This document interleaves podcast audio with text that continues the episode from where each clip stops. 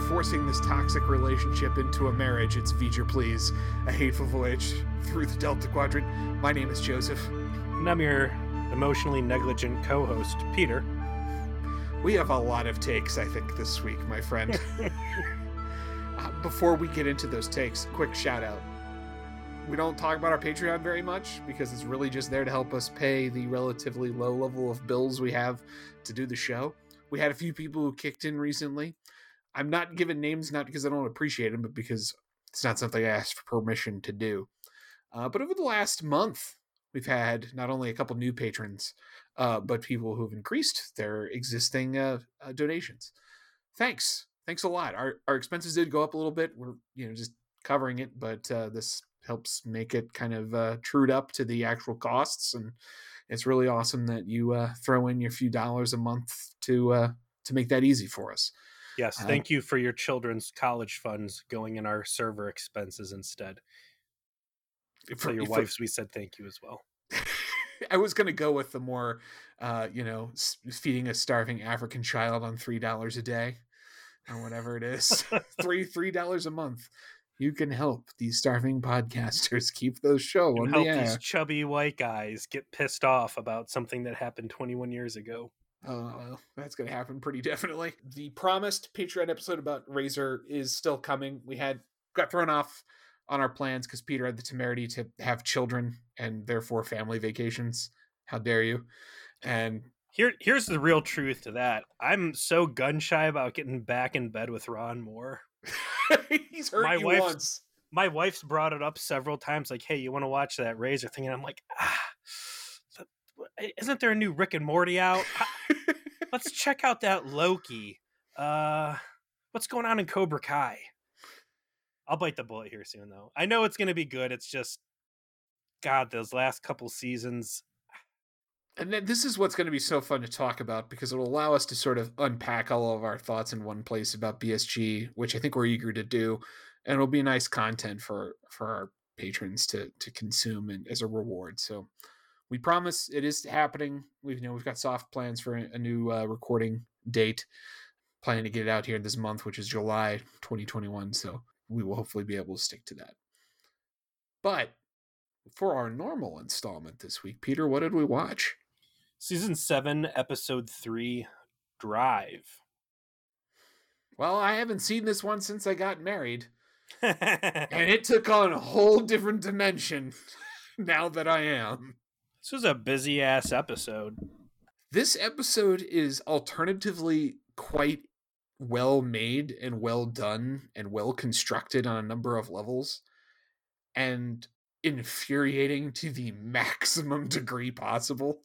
Written by Michael Taylor, directed by Rick Kolbe. Uh, first aired the 18th of October in the year 2000.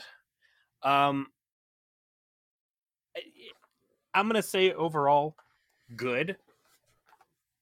There are certainly some infuriating parts to this, but uh, I think as far as Voyager stories go, um, it's pretty solid. It's in that camp of things that Voyager can do well in the premise of this this race that's completely superfluous, right? Of course, that that stuff is actually great. There's some simple paint by number stuff that goes on, but it's still pretty enjoyable. There's some dope ass new uniforms getting sported. Oh hell yes. Biggest biggest wasted opportunity of Voyager was like that A, this didn't show up till season 7 and B never gets seen again. the flight suits are famously dope and they certainly held up upon rewatch. Just think of it. You could having a Starfleet uniform that you could have the worst dandruff possible and no one would ever know. What a godsend. I think that my complaints about this episode are really dominated by a topic we've addressed before, which is just how fucking terrible B'Elanna and Tom's relationship is. Specifically, how terrible Tom Paris is. Yeah, that Tom is not actually a good boyfriend and not a good partner, whereas B'Elanna has tried extremely hard to make the relationship work. And I think I would love this episode if it actually ended with them breaking up. I don't remember what my ultimate pick was when we played uh, Fuck Mary Kill Voyager edition, but after watching this episode, like Mary B'Elanna Torres 110%. I think I said Mary Kes, but I'm starting to agree with you. Uh, she is wife material to the maximum degree in this, to a in a in a way that as someone who has now married, I can more firmly understand. I don't know if the vows in the future have anything to do with not breaking the prime directive, and if they do, I'd have to reevaluate B'Elanna Torres after Yeah. her little Oh stint yeah. to the- yeah. to yeah, the she's Greek dog shit at that. Yeah. don't let her don't let her near any kind of ancient, dramatically inclined people. But uh, couples death race, uh, that's who I want my co-pilot seat. Episode opens up with uh, Tom and Harry flying the Delta Flyer.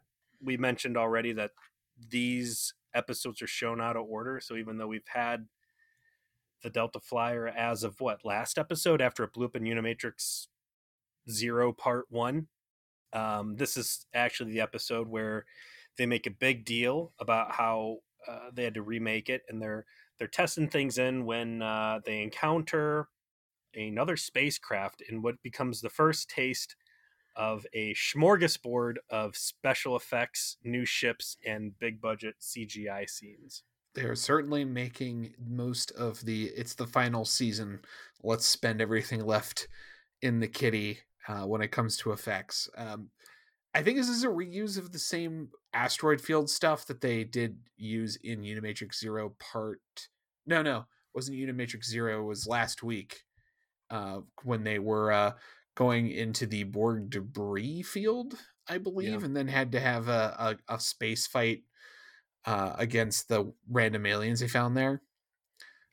S- still, though, there are definitely, as you said, a lot of new ships, new effects, and we see that here when some lady in a space hot rod pulls up and wants to to race to the next light.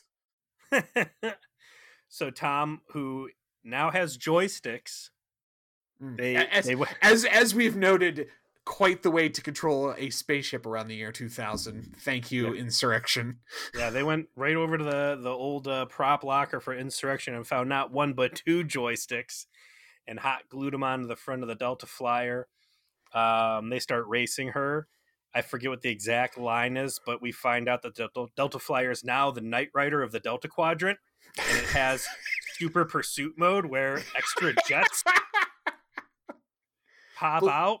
I believe it was impulse boosters was the phrase used. it's super pursuit mode and uh they win and in the process uh hot rod lady who we will see her in a moment uh her ship starts breaking down and they like emergency transport her off and joe for the life of me i i would have swore to god that this is the same lady who plays kim wexler in better call saul Yeah, there is a striking resemblance.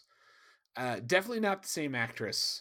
Uh, there's a lady by the name of uh, Cyia Batten, Gul Dukat's daughter is the only thing i saw for her and it was only in two of the episodes. Uh, Gul Dukat's daughter was famously recast three times. Um, like, and they didn't get right into the last one. So you were the you were the medium Gul Dukat daughter. Mhm. Uh, she definitely def- looks like 2018 era Kim Wexler. Agreed. this story is going to heavily feature the Delta Flyer and show the Delta Flyer off. Um, you know, she's going to clue the guys in that hey, uh, there's a big space race, Li- literal, not like a a nation space race. Uh, one note: they have to beam her aboard because some uh, some doohickey on her ship exploded. Uh, so they have a meet a meet cute between uh, Harry and her. You know, he's immediately attempting to pursue her uh, from essentially the from the jump. There is actually a pretty cool through line with Garrett Wang in this episode. He actually does a really good job, which is really hard to say in the same week where apparently he trash talked uh warlord on his own podcast which i do not think i could possibly ever forgive him for he's actually really good in this episode specifically though like better than he usually is Side note to that, real quick. We joked about it at first, but I, really do feel like at some point, because initially he was like super like no i don't want to date any of the delaney sisters and i don't want to have anything because i'm saving myself for my cro-magnon girlfriend back at home whatever the hell her name was janie or, or whatever. And then all of a sudden he's pulling more ass than tom paris uh consistently. And there's never this point where he says we're never getting home and i'm going to begin openly dating everything and anyone and have almost as much sex as Riker does in Next Gen, basically, right? Like I seem it's like oh, every Oh, episode. Let, us let's not let's not say something we can't take back, Peter. William Riker was such a stud that he banged it out with a random alien to escape a hospital. Like it was it was the lady from Cheers playing that alien doctor came in after he came to in that episode where he's undercover right before first contact and she's like I always wanted to have sex with an alien. I'll let I'll get you out of here if we bang it out.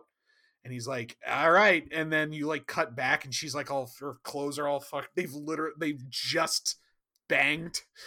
well, let me counter that. That is a level. That is a level of absolute alpha quadrant stud that Harry Kim would never come close to. I'm going to counter what you're saying by saying that Harry Kim banged a lady to escape by breaking a chair overhead and probably killing her on Space Cougar Planet, where he refused to have sex with anyone, but did probably kill at least two women. Uh, definitely, well- definitely at least a TBI. Someone's got some tr- a brain bleed out of that. You know, like But yeah, he he never you know addresses the fact that all of a sudden he doesn't care about his fiance, who he recently saw in the uh, God, what was that terrible episode called where he goes home? that wasn't recent. That was like season two. Whatever he Ex saw her. It's a, it's is the it's an it's no was it I think so. ex post facto? I think is the shithead episode. Hold on. Harry Kim goes San Francisco baller home. apartment. Non sequitur. Non sequitur. I literally typed in Harry Kim goes home into Google as the first choice. It is season two. I was correct about that. Yeah. Um, so it's not super recent, but you know, for a guy who's a big cheerleader about, yay, we're going home every opportunity, he gave up on that real quick. Um, so they bring over Kim Wexler, and she starts saying, "Hey, you know, there's a space race, and it's great, and it's peace." Uh, and we smash cut over to Tom pitching this crazy uh, death rally to Janeway and the rest of the bridge crew. And Chakotay's like, this is a terrible idea. And Tuvok's like, I agree. This is a terrible idea. And he's like warming up to give the hard sell. And Janeway's like, I love I love this idea. Let's all let's put all our resources into doing space NASCAR or space be, space Ben Hur. like what, whatever one you want to use, it's fine. I really liked her response. Lo- I lo- thought, load load up the Delta Flyer with red turtle shells. We're winning this cart race. Wario doesn't stand a chance. If I see a motherfucker with a blue turtle shell, there's a catch-up mechanic and it's bullshit. Computer replicate 200 banana peels. Uh, I really like her reasoning in this. I, I thought I was going to hate it. Uh, Kate Mulgrew does a great job of selling it. It's it's a a crew team building exercise. It's shore leave without a real shore leave. It's a chance for a bunch of scientists to use their science skills to win a race It's and diplomacy as well. it's like, diplomacy. you get to meet all these races, these races, these alien races at a race. Yo, dog, we heard you like race. so uh, I totally do understand why she accepts. I think it would have worked better if there was a mechanic that said, "Hey, th- we need passage through this place, and the only way we're going to get passage is if we have friendly diplomatics with these people, and they really respect this big race. And if we enter the race, then we get a cool shortcut, and we're in it." But I, I, I think that the purely voluntary, um, fun excuse works almost as well. Meanwhile, intercut with these adventures, we have B'Elanna, who is going person to person to everyone who has holodeck time for the weekend and is trying to barter for that time. And she's attempting to do this because she and Tom have apparently the same weekend off for the first time in a long time. And she wants to have the entire holodeck to themselves so they can literally do a romantic getaway. For a whole weekend. That's a it's gonna be a stinky holodeck. it's going to be a lot to to to get with the Zamboni when when you're done. But it is such a cool like element of B'Elanna is actually the good part of this relationship and is the one really trying. Because if you are someone who's ever been in a long term relationship and have had a partner or been the partner that has done this sort of thing for like the two of you, put together the trip or put together the event and worked to make it happen, you know how meaningful it is when someone does that, right? Like how much effort goes into creating a shared experience for yourself and your partner.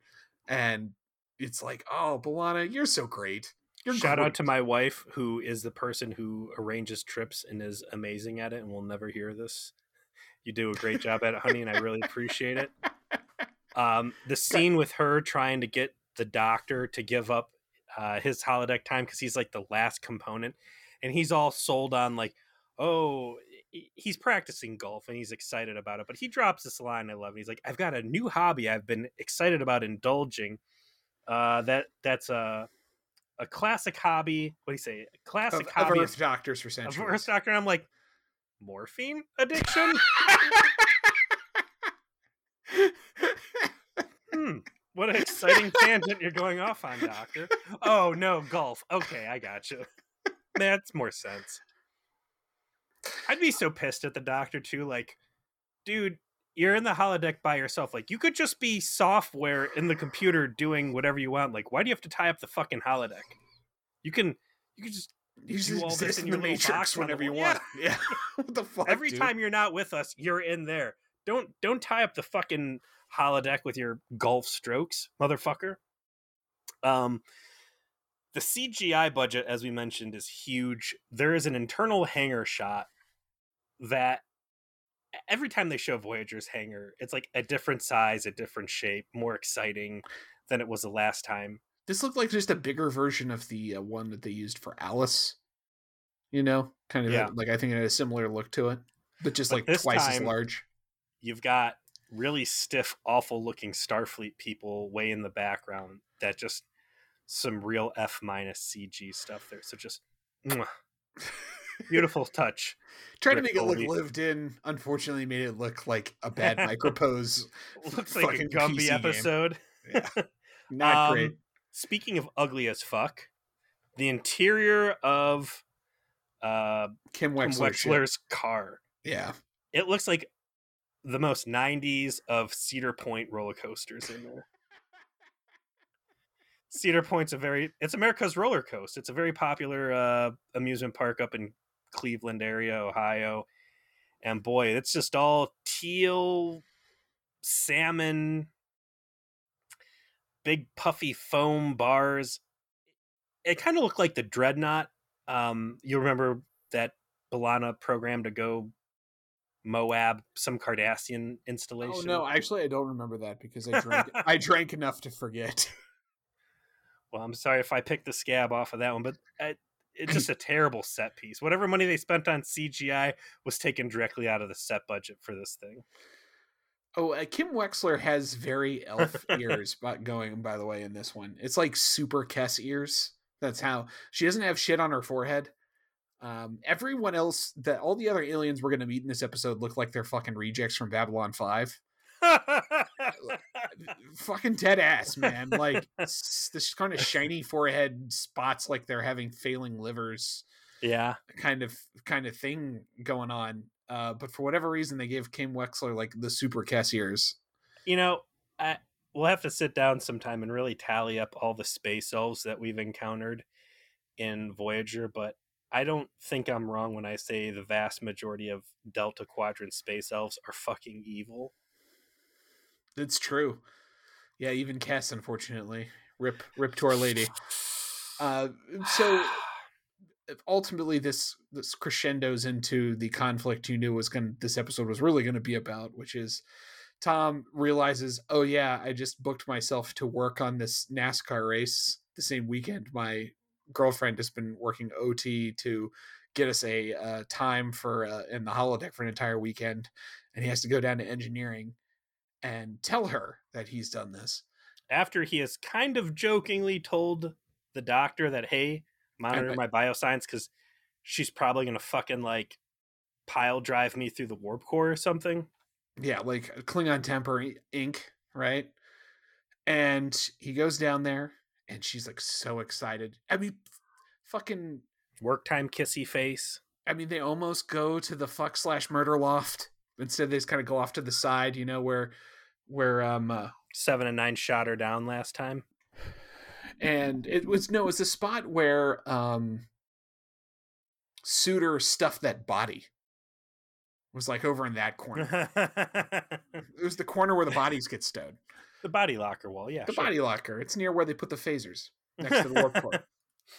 and pipes, and uh, that's also um, right adjacent to time bomb hole, glory hole. Yeah, the time, the time bomb glory hole. Mm-hmm. I think we call it the time bomb nook. Yeah, all the engineering classics.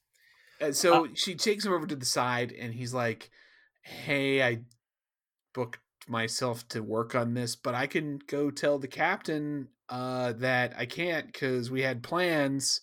I'm sure she'd understand." And then B'Elanna's like, "No, it's okay you you this is this is something you really want to do and i want you to to do the thing you really want to do and Roxann dawson does such a good job of accurately portraying someone in a relationship disappointed by the person they're in love with like i, I don't know how to describe it. She just nails it. I have never seen this situation occur in real life where uh one party where the guy does something incredibly fucking stupid that everybody else is watching a slow motion train wreck taking place and the, the girl does not once utter the word uh, it's fine. Like I, I kept waiting.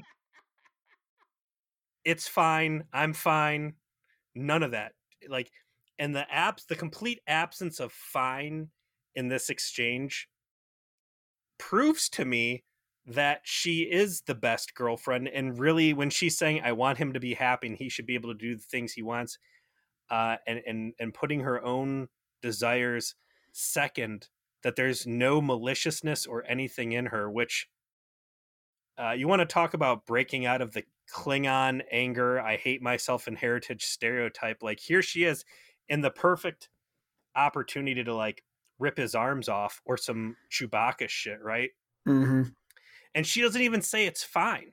Like, yeah, she's not even passive. That's how much aggressive. she loves him. Yeah, not a uh, hint of passive aggressiveness. So Tom skeezes off like the little piece of shit he is, uh, and we have B'Elanna kind of just left, uh, caught in the wake. And the next scene is her going up to the mess hall, where we see some really evil, diabolical shit come out of that space rat Neelix. I'm really glad you put it that way. This scene is uncomfortable because B'Elanna lays out like the problems with her relationship. Tom is a fun guy. We've had great times. He but but he's selfish. Yo-yos on the ship. Yeah, he's selfish. He's self-absorbed, self-involved, and I'm not a priority for him and I need more than just someone that I admire and like hanging out with. I need someone who wants to to make me their priority. That's what she's saying. Like I want I want to be important to who I am in love with and I'm in love with this man who to, for whom I am not the most important thing. She starts laying this out. Let me read you. This is one, two, three, four, five lines of my notes I've dedicated to this scene, right? Uh shitty boyfriend Tom back up in the front seat. Uh, fuck off, Tom. Dump his ass. You do not belong together. She says, maybe we don't belong. You absolutely don't. Belong. We do not belong together. Accurate statement. I hate Klingon stuff. All right. I didn't care for the Ron Moore Klingon episodes, but when she starts breaking out what her old grandma's saying was about uh, Makta, the, the Klingon term Makta, Bad, Bad ma- match? match. Yeah. uh, yeah, Grandma knows what's up. B'Elanna, remember when you made your boyfriend a custom television set and and cre- got him television programs to watch on it and then he ignored you to just watch television all night? That's like that's remember pretty. when he remember when he hid from you that he was being brain hijacked by a Stephen King novel character? Remember when he beat you up in the hallway? Remember when he hid from you that he had his secret holodeck time where he was fixing car and didn't want to include you, even though you're literally your his hot mechanic girlfriend? Which again is completely missed in this. Like, if you're gonna do space race shit, the fact that she's not the star of the show, uh, very confusing. So she's laying this all out to Neelix, right? I remember, maintain- remember when Tom wouldn't fuck you to save your life? I'm sorry, I just there's so many. Makta. Makta. Bad match. That's the that could be the fucking episode title on this one. They don't belong together. Now, I've said many times that I believe that Tom and Neelix are are good friends, and the show does not always put them in the scenes to fully present that. But the fucking dirty shit you see Neelix roll out here, you would think that Neelix had never met Tom in real life, let alone being good friends and chums with him, because he He gives the most toxic relationship advice possible. he does.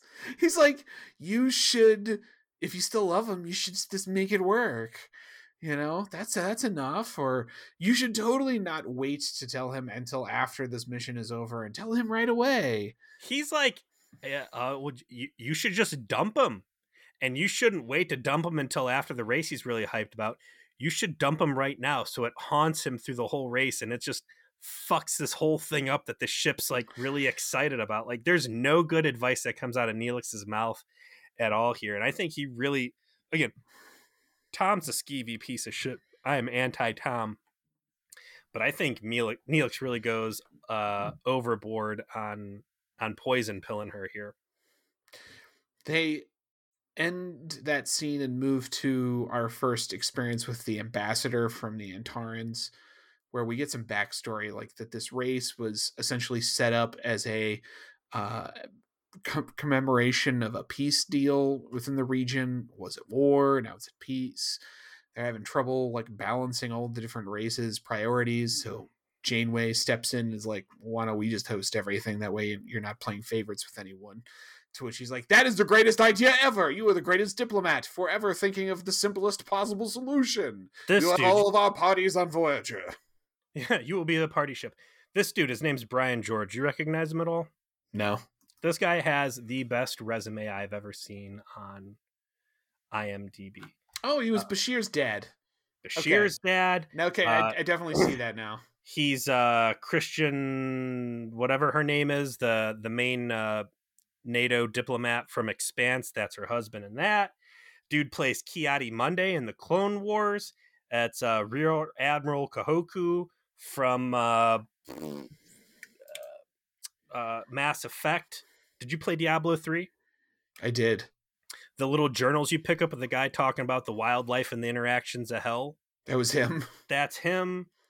Uh, he's the guy from Command and Conquer Generals that says, "Thank you for the new shoes." So he's the mob from the uh the uh what's the GLA Global GLA. Yeah. Yeah. Um, Brian George, look him up. Like, it- Oh, he was he he was uh, uh Kamala's dad in the Avengers game. Do Oh, you want you, the Avengers game was not all that good, but the story was actually great, and he plays Kamala's dad. well, this dude's got a fucking dope ass resume. It's it's rare for me to see a little bit actor with so many cool things on there, but this guy's hitting the win button uh, a lot. So yeah, uh, she sells him and says, "Listen, if you're worried about making one race jealous, uh, that you know an enemy race is getting some sort of honor, just let us do it. We're neutral third party, and you know we'll absolutely throw this party." On our ship, we've got this holodeck. We can recreate the most beautiful, lush environments anywhere your wildest imagination can take you in Southern California. or we can do it in our fucking mess hall where the space rat cooks in garbage cans. like, yeah, that one. The budget is way out of control with all these CGI spaceships and flying. Uh, yes, please let us use the VFW post you guys have up at the front of the. Could you imagine of- if you had, they had gone to the Polynesian resort? like invite all of the dignitaries to the Polynesian resort, and it's just filled with Voy- all of Voyager's pre-programmed fuck toys. oh, hey, they could have fucking dragged uh, the the carcass of Fairhaven. Oh God! oh no, that uh, fucking O'Shamus Nasty or whatever, and the guy, his prison bitch, they've thrown nets on all the dignitaries and they're trying to sacrifice him to the devil now or whatever. These holographic scamps are up to it again. so instead, they're having the the pre-party festivities in the mess hall. That's when we finally get to see the flight suits on Yeah. Harry and Tom. I mean, look them up if you've never seen them before. Some for some reason they are really slick. Like someone, someone also went to the trouble. Those are fitted, and as we have noted previously, these costume designers do not like to make these new fitted Starfleet uniforms if they can. They have to give hand-me-downs to all of the bit actors that you end up seeing, or Mhm. or uh, special guest stars rather than make new ones. They made three of these fucking things for these guys because they are perfectly fitted to these three actors. Yep, and they look good. Uh, particularly in the case, by the way, of Roxann Dawson. My Yeah. God, she looks fine in that thing when we eventually see her in one. Tom and Harry are in their new flight suits. We've got all the other pilots in there. They're schmoozing.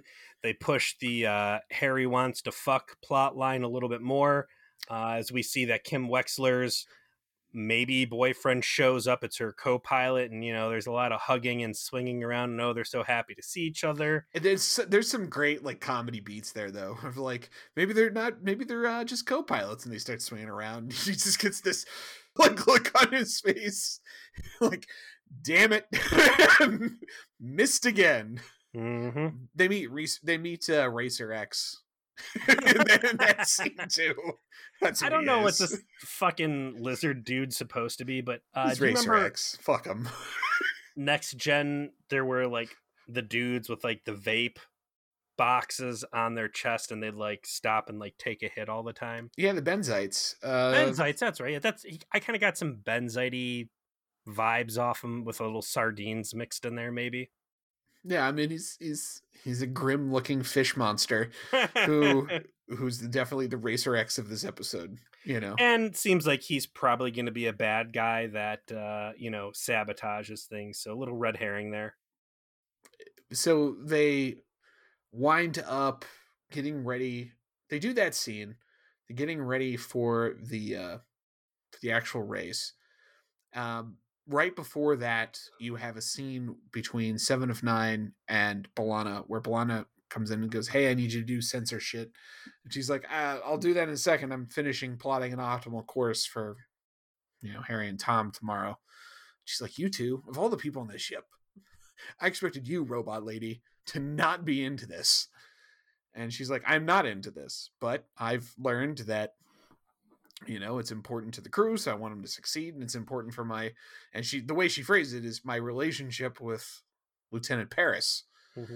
And you know, B'Elanna's like your relationship with T- Lieutenant Paris. she's like yeah you know i ssd every now and then and it really makes things go easier between us psych no uh we see some pretty good character growth which has been an ongoing thing since season six i'd say uh with these little nuggets of seven of nine is learning how to human better and better yeah, she's getting it, and she realizes I'm not into this, but you know, I like Tom, and I want to get along with him better, and I know that means I have to sometimes like be interested in what he's interested in and help him do the thing, and then he's better at doing everything else. So it all makes because sense. everyone caters to tom because he's a giant man child and if he's not getting his way he acts like a complete bitch like eh, they make tom paris such a fucking unlikable little shit and they have since that stupid i mean it, it goes back to me to threshold i guess Yes. like where Threshold is all about his insecurities about how he's not going to get to like fly the ship that breaks the warp 10 barrier because he's like the epitome of Starfleet white privilege. I think that's what we said then, you know, Mhm. like and it was it was true then and it's just Seven does it the most logical and sensible way of saying, well, you know, if I support his goals and and show interest in his interests, you know, he's we, we get along better and that's really my goal. And it's obviously the you know the the advice that B'Elanna picks up on, like, oh, I should just be interested in this thing that he's doing. Maybe this is the way I save my relationship. And Speaking of threshold, though, that does highlight that this is twice that Harry's been kicked out of like a a race car situation for another pilot or co-pilot because he was originally supposed to pilot uh, the Cochrane in Threshold because. Tom had that weird thing and then Janeway took him off of it. And here we'll have B'Elanna Torres pull some strings and uh, get Harry Kim to back off co-piloting what seems to be a very fun assignment. yeah, like it seems like this is gonna be a good time. Yeah, But uh B'Elanna wants some some time with his her man, so uh she just shows up and says, say Qapla' and takes a picture. And she's in the flight suit now, like, it's gonna be you and me, bud. We're doing this. And Tom's a little like, what at first, but he seems to embrace it. He's like, okay, cool. My girlfriend's gonna do this instead. That should be fun. my girlfriend, who should have been my first fucking choice, because as we've said so many, she literally is his hot rodding girlfriend. Hot rod engineer girlfriend. hmm And you're about to like take the ship into some, you know, engineering peril. You should probably bring the best mechanic. So, along with my idea that Janeway sh- should be entering the race because it's going to give them access to a shortcut that's going to shave a bunch of time off. Like this should have been the episode that they built the de- the Delta Flyer initially for. Instead of the goofy space race with the garbage pail kids, the Malorn or Malon, whatever the fuck they were, uh, to to get the interstitial probe. Like this would have been conceptually like, okay, here's this big race, uh, and if we get involved in it, we get a shortcut home. We need something to unify the crew and a morale booster. So we're going to put all the ship's resources into building the Delta Flyer, and and this is going to be the grand unveiling. I think that would have worked way better for the jump and, and explaining the existence of the Delta Flyer than that that terrible fucking what episode was that even called? Uh, Whatever it was. depth the- depth the or cap- something. back when the show had Captain Planet villains. That's what it was. So the, the the race starts, and you know they're they're off for the first leg. It's like a you know a, a sort of you grand Hold on. touring like European style race because you do those sections. You can't let this slide, dude. They do the countdown for the race, and what are they? Oh, yeah. raising- Oh God. I remember seeing this and be like, "Oh, they they're fucking with us now. They're just fucking with you now." Chakotay, how many of those 38 photon torpedoes do we have left now? Uh, negative 12, Captain. All right, shoot off another one we don't have. yeah, shoot off another one. Why? Yeah, why you know not? What? Fuck it. Blow off one of those tri cobalt devices. We'll rip a Oh. hole right in subspace. That'll get him going. Mm-hmm. Conspiracy theory that. Oh, so yeah, they, they pop off that photon torpedo and we're off. We had a funny scene where Seven of Nine is like giving occasional robotic updates to everyone, which is not what they want because everyone's into this like a chariot race. And so uh, uh, Neelix goes up to Astrometrics and starts calling it like uh, like a he's he's you're, he's watching a literal Derby. yeah like a literal chariot race. Twenty three Skidoo is in the lead. Followed by It Ain't Yo Mama, followed by Sagittarius. hmm Johnny No Socks coming up. This uh, leads to Astrometrics getting flooded with uh, spectators. In Voyager, there's only one TV in the whole starship. People can't just tune in on their pads at home. They'll have to congregate in there, and uh, it's uh, it's a pretty cool like sports bar environment. Um, until Sad Sack Tuvok comes in trying to talk about his goddamn security report, only for Chakotay to put hands on him and like, bro, chill out. we're, No one we're at. B Dubs. We're watching the AFC play a championship. Put that shit away. No Yeah. one wants to talk about your TPS reports right now. yeah, yeah, yes. You know, you found out another thing that you're bad at when it comes to security, and you want to tell us all about it. I know. Um, I've seen the reports. The race is uh, the Delta Flyer and then uh, Racer X Yeah, and Kim Wexler. and Kim Wexler. And uh, we start getting a little friction on the Delta Flyer as Tom's balls shrink because he isn't willing to do what it takes to win. But uh, B'Elanna is, and she reaches, although she doesn't credit it as such, she reaches into her old bag of Maquis tricks. yeah, the do shit dirty club. and uh, I don't know, get some Crisco on the outside of her shield so she can like zoop past the other guys. And in the process, there's a little explosion. So uh, Ki-Adi-Mundi pulls the plug and says, "Hey guys, everybody chill out. Uh, we got a problem." And we cut over to Voyager, where now the front three people who were in the race, along with uh, Rear Admiral Kahoku, uh, are sitting there and talking about what just happened. So uh, it's worth mentioning also at this point there was uh, a lot of friction because Tom is being a huge baby about he's the pilot, right? I'm in charge of this ship. I'm the one flying. You don't do anything unless I tell you. And man, like if you want to make sure that you go from zero to single in in 10 seconds cop that attitude with whoever your significant other is. Mhm. like that shit does not fly. And that's where this episode like is super like accurate as to like the dysfunction in the relationship which just makes the ending even more baffling to me. It's also worth noting too that in this interchange, when there is the accident, uh, the explosion is on Kim Wexler's ship, and wouldn't you know it? Unfortunately for her co-pilot, her ship came installed with the classic Starfleet uh, improvised explosive device buried. so they helped her fix it earlier so that you know harry just slipped an ied in there it's like Wait, is like- that a bomb? No, it's a neural gel pack. That looks like a stick of fucking dynamite with an alarm clock on the outside. No, That's how he's no. gonna get laid. He's gonna bl- explode this guy so that he can get in there. What if that guy wasn't supposed to initially like really get fucked up, and that really was Harry being crazy and malicious? So they they they have a little inquiry as to what's going on, and uh, you know, like at first, Kim Kim Wexler's like it's Racer X's fault, and Racer X is like, "Fuck you guys! This this race is you know to win. I want to win." And B'Elanna is like, "Might be my fault. I scraped them both." And then Tuvok comes in and goes, "Hey guys, today is the day I decided to do my job correctly. So I actually found a, a piece of sabotage on Kim Wexler's ship that explains this." And uh, that's when you get a little bit more of the some people don't want there to be peace. You know, this is why this race is sensitive and important because we have to prove that we can still do it. And everyone resolves to finish the race to prove the terrorists wrong. It's actually Racer X's idea, where he's like, we still need to do this. These dudes give up real easy.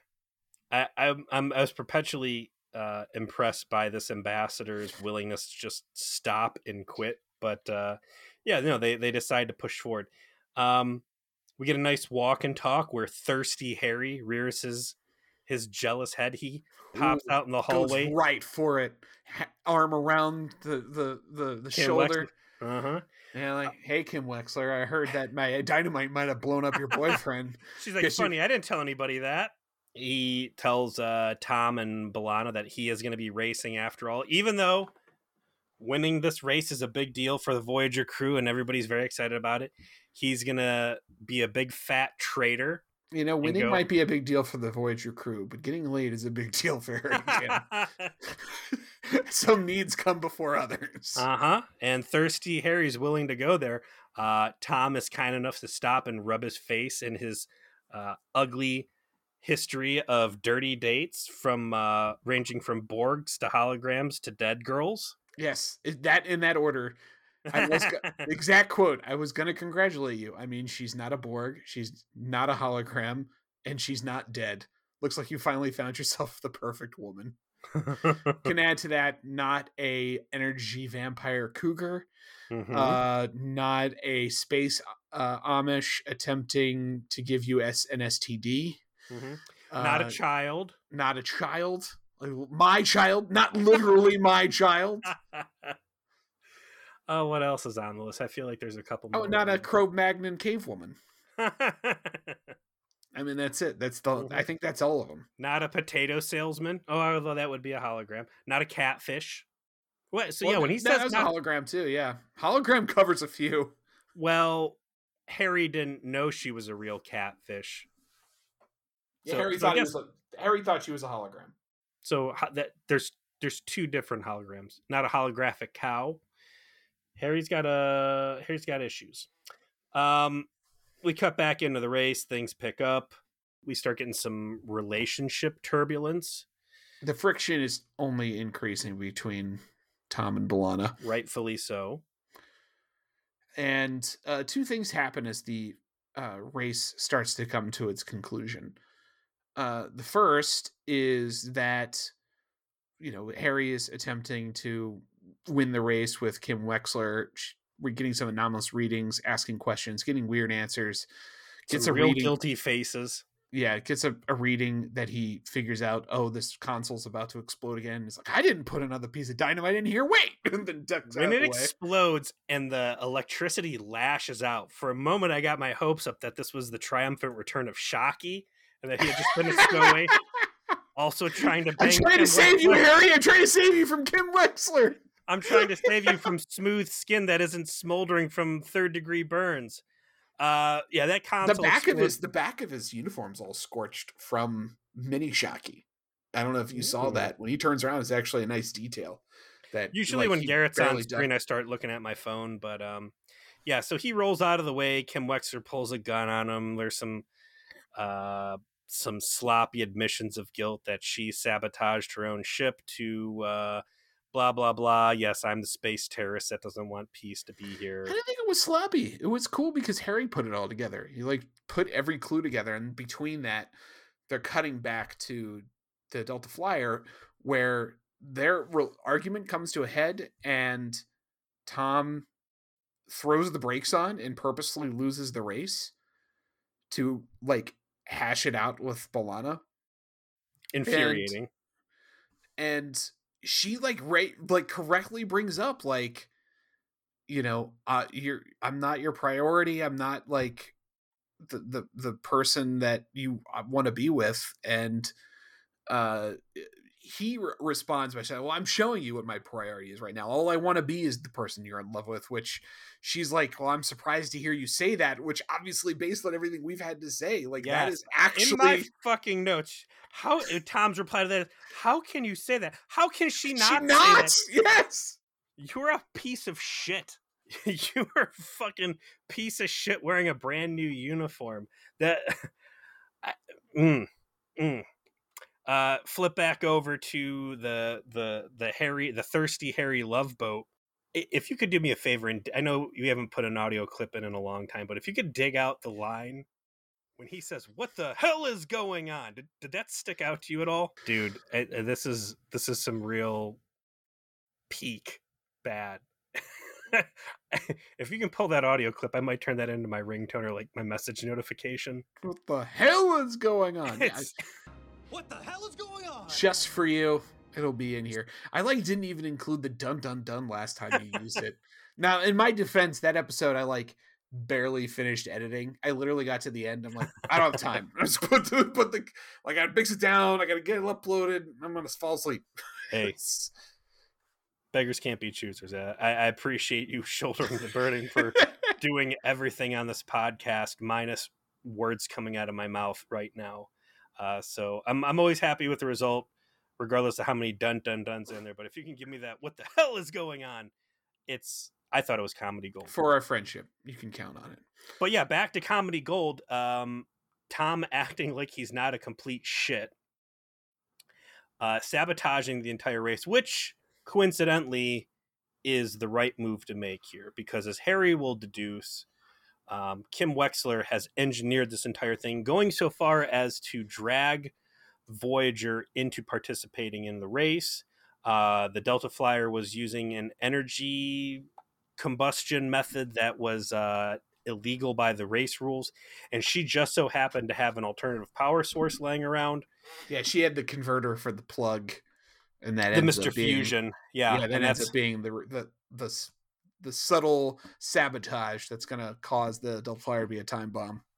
So what's supposed to happen is uh, Delta Flyer was supposed to win, and as it crossed the finish line, uh, the ship would explode and destroy everybody waiting at the finish line and plunging uh, this section of space back into bloody warfare. And But her luckily- reasoning for for it is she doesn't want aliens to mix, which of course plays against how horny Harry has been for Kim Wexler from the jump. So it's like super soul crushing. Remember, kids, space elves are always evil. The cringe sets in when they start talking about their relationship more in depth. And we're supposed to, after a very good episode about establishing why they're not a good couple, suddenly buy that they resolve to be a, a good couple and get married. It is such a fucking leap. And I- This feels like these situations where you have a loveless relationship and people should separate and instead they decide to have a kid or I've even had my friends that are like we're going to get married and it's like you're not happy why would you get married this isn't going to fix anything and then you know 2 years later they're divorced like I wonder why this could possibly have happened. It's amazing. it is it's really shitty to watch uh you know fucking B'Elanna starts warming up to all this. It's preposterous silly circumstances uh and luckily so because you know what was supposed to happen was the delta flyer was supposed to cross the finish line and its warp core was supposed to rupture and blow up kill everybody and then plunge the sector back into you know bitter chaos and, and warfare again. But uh, Harry's able to beam in Morse code with a cool shout out to Captain Proton. He's bypassing the communication lockdown that Kim Wexler put on uh, the Raptor, my favorite Cedar Point ride. She's locked down communications on the Millennium or uh, the the Magnum XL two thousand. That's a that was a that ride was dope. That ride is Yeah. dope. Dude, let me tell you a Magnum XL 2000 story. I was scared shitless of that ride when I was a little kid back in the fucking mid 90s, and my dad made me go on it with him. My dad's teasing me about, like, you know, oh, this could go wrong or that could go wrong. Uh, and, and I'm just scared shitless. Whatever. We get up to the fucking top of the hill. And at the time, this is the world's largest roller coaster, right? Right. and we get up to the top of the hill and his fucking vest releases his Oh, vest no. just releases and goes up and you still got like the the the seatbelt on it or whatever That's not what you want, though. but we go over the hill with my dad and my dad's in the picture like white knuckle holding on to the fucking oh shit bar with his thing up and uh that was pretty fucking scary Jesus. I, I bet I bet he got his ticket refunded after no that. this is the 90s there was no punitive damages on stuff like that we just uh you know we're happy he didn't fly out and we had a little story to tell about it God damn. um Whew. i'll tell you the one time we did get free tickets but that's another story That might not Uh, for the air. it's just gross but um so harry circumvents the the communication lockdown she's got going on there and uh tells uh tom hey uh your warp core is going to blow up and kill everybody and then tom and B'Elanna get all heroic and they fly off to some fucking nebula where god who knows who or what kind of little space kitties live in that part of space but they dump the war core and uh, it explodes and somehow they survive and B'Elanna's all like I do and uh, if you thought the the human city in the 37s was impressive boy you should have been there for Tom and B'Elanna's wedding Yeah, you should have because they didn't show it on fucking screen. That's for damn sure. And you know we the closest we get to a wedding between them is when their fucking duplicates get married and then immediately die. which was amazing. Best wedding on screen ever. And and I will thank the writers for not putting their fucking wedding on screen because I don't know what I would have done with myself. They get married, and then you see the Delta Flyer flying off, and someone spray painted just married, and then there's a bunch of tow cables, and the Delta Flyer's got a bunch of those big 55 gallon drums that broke Worf's back dangling behind it. We look forward to the child that you two will have that will ultimately lead to your inevitable divorce. You terrible toxic couple. Why do you exist? You fucking Maktas. They do Yeah. not belong together. This episode is great for 45 minutes and bafflingly stupid for the last eight. but I it's mean- on brand for their relationship. I mean, eh, it it's all silly and bad, but that's what we've come to expect out of this couple. So, whatever. Um, silly, fun episode that works surprisingly well in the framework they built it in. There's some cool background actors. Um, Yeah, absent the decision to put these two together permanently, I actually really liked it. Yeah, me too. And I, I feel even that their their silly relationship stuff doesn't drag it out. Uh, real shitbag award to to meddling Neelix there though. That was really a standout low point. Ooh. Don't go to Neelix for relationship devi- uh, advice. This man literally dated a two year old. Gross. Anyway, what are we watching next week? Season seven, episode four, repression. And uh we got Mott the Barber. Is that the dude from uh Space Friendship is Magic? It is. What's his name? Chell? Yes. Chell and what is unfortunately B'Elanna Torres and not Dobie. Security Officer Tuvok. Oh God, is this a Detective Tuvok? Detective Tuvok is investigating a strange series of attacks on Voyager directed at one of the former Maquis members. Well, let me tell you what. Uh, tell Detective Tuvok to go ahead and hit the time clock and go home, and let's get Detective Neelix on the job so it can get done the right way and someone can get kicked into hell again. This is uh, probably the last time that Maquis stuff comes up. Shame. Yeah. Um it is it it is finally like brought back in the story, however brief, but yeah. Um interesting idea here. I think uh this is a good episode. I'll be interested to get your take on it. Well, I'm always happy to play with side characters, especially ones we've um, established relationships with. Yeah, this this episode just feels like like a lot of episodes in the season will feel of, oh yeah, that's a thing we did. We should do something with that. Here's this guy that was in a season finale that wasn't supposed to be a season finale and sucked. Let's bring him back out with his gold chain. All right, man. Well, I'm down to watch. All right, and thank you so much to everybody that listened to us talk about this show, and we will look forward to seeing you next week as we review Repression.